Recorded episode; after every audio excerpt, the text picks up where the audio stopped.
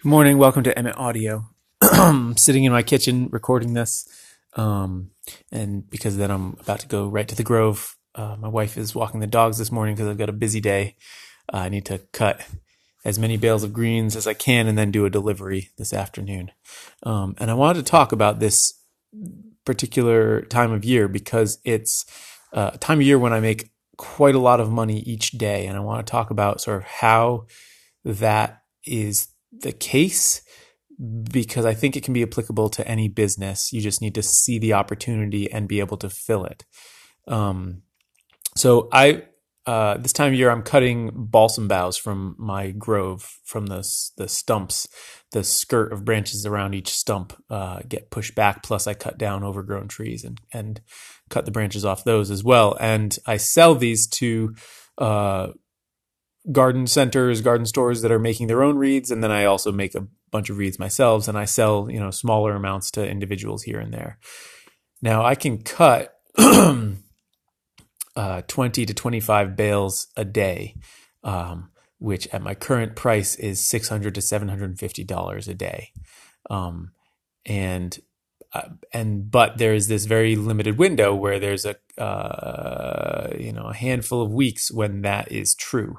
Um, and so I can make a lot of money, but there are four things that I have been able to articulate to myself that go into having a situation like that where you have this one thing where you make a lot of money doing it. Um, and for me, it comes from the the greens and from the reeds that I tie and from the trees.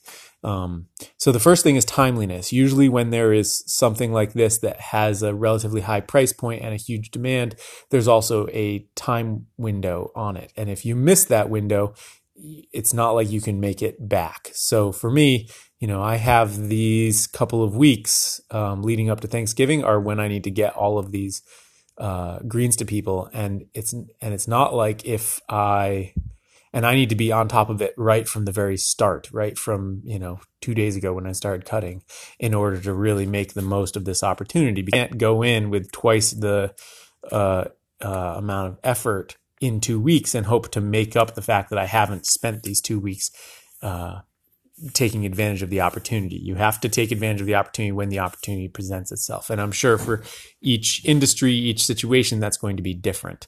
Um, but usually there's some sort of uh, timeliness to the opportunity. The second is to have the production ability to actually be able to uh, produce enough of the thing to have it equal a lot of money. No matter what your price point, there's always going to be you know a limiting factor of how much you can actually produce. Now, if it's a land-based thing like a farm, it's two things. It's how much can the land produce, and it's also how much can you personally handle.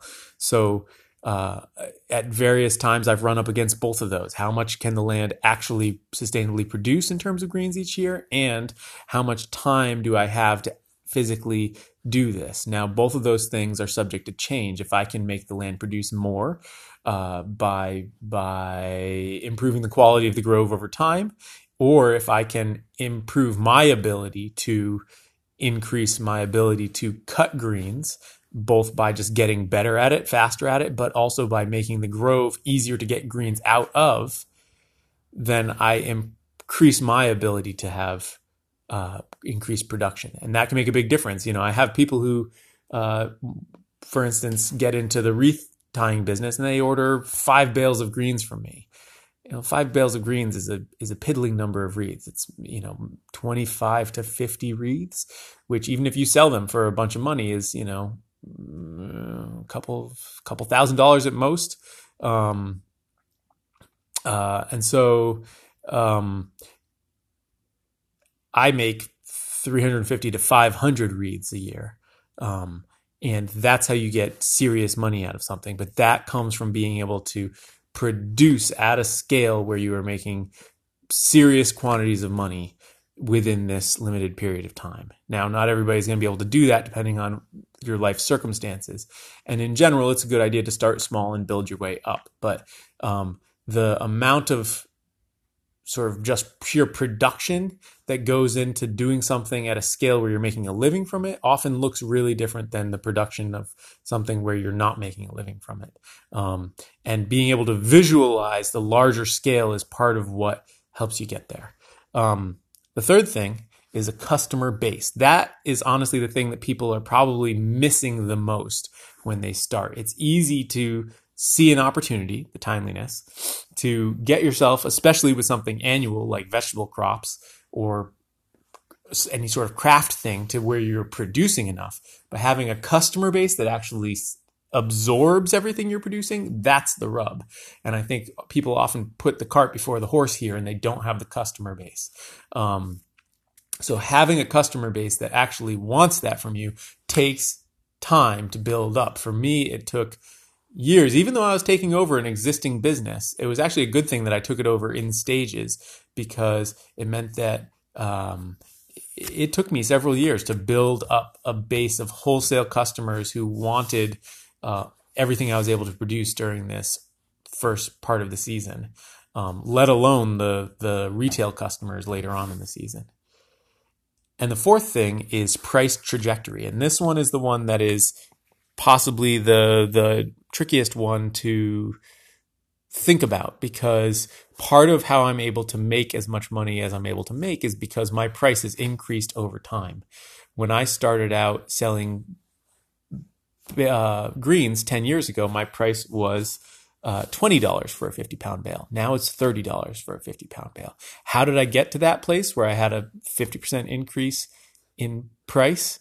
Um, I got there by having more demand than I had time for. And so I increased my price and watched demand to some extent go down, but not as fast as I had increased my price. So I'm still able to completely fill my time at this price point. Now, I think people get stuck because they focus too much on what should I charge at the beginning when I'm starting out. In fact, I just had someone ask me this: what should they charge for Hollyberry um, when they're just starting out? And the answer is there's no good answer. You just choose a price. Choose a price that either you're copying what somebody else is doing, but be careful with that because um, you can price yourself too high, or just choose something that feels good to your gut.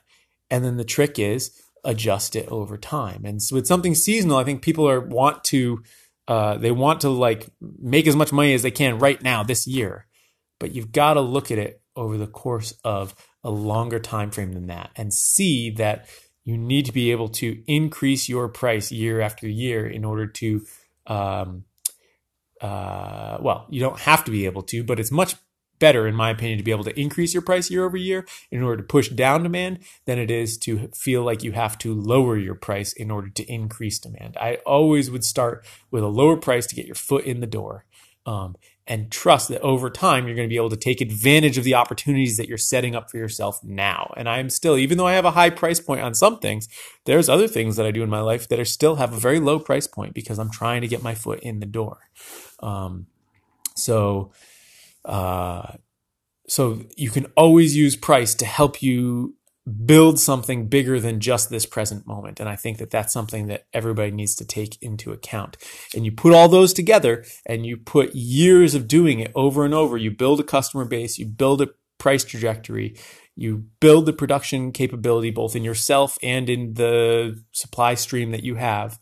Um, and you can take advantage of these moments in time to really make a lot of money in a short period of time. I don't know what that means for you in terms of what the thing is that you're going to take advantage of. Um, but uh, um, I hope that having articulated these four things that it will help you see and take advantage of them. Thanks for listening.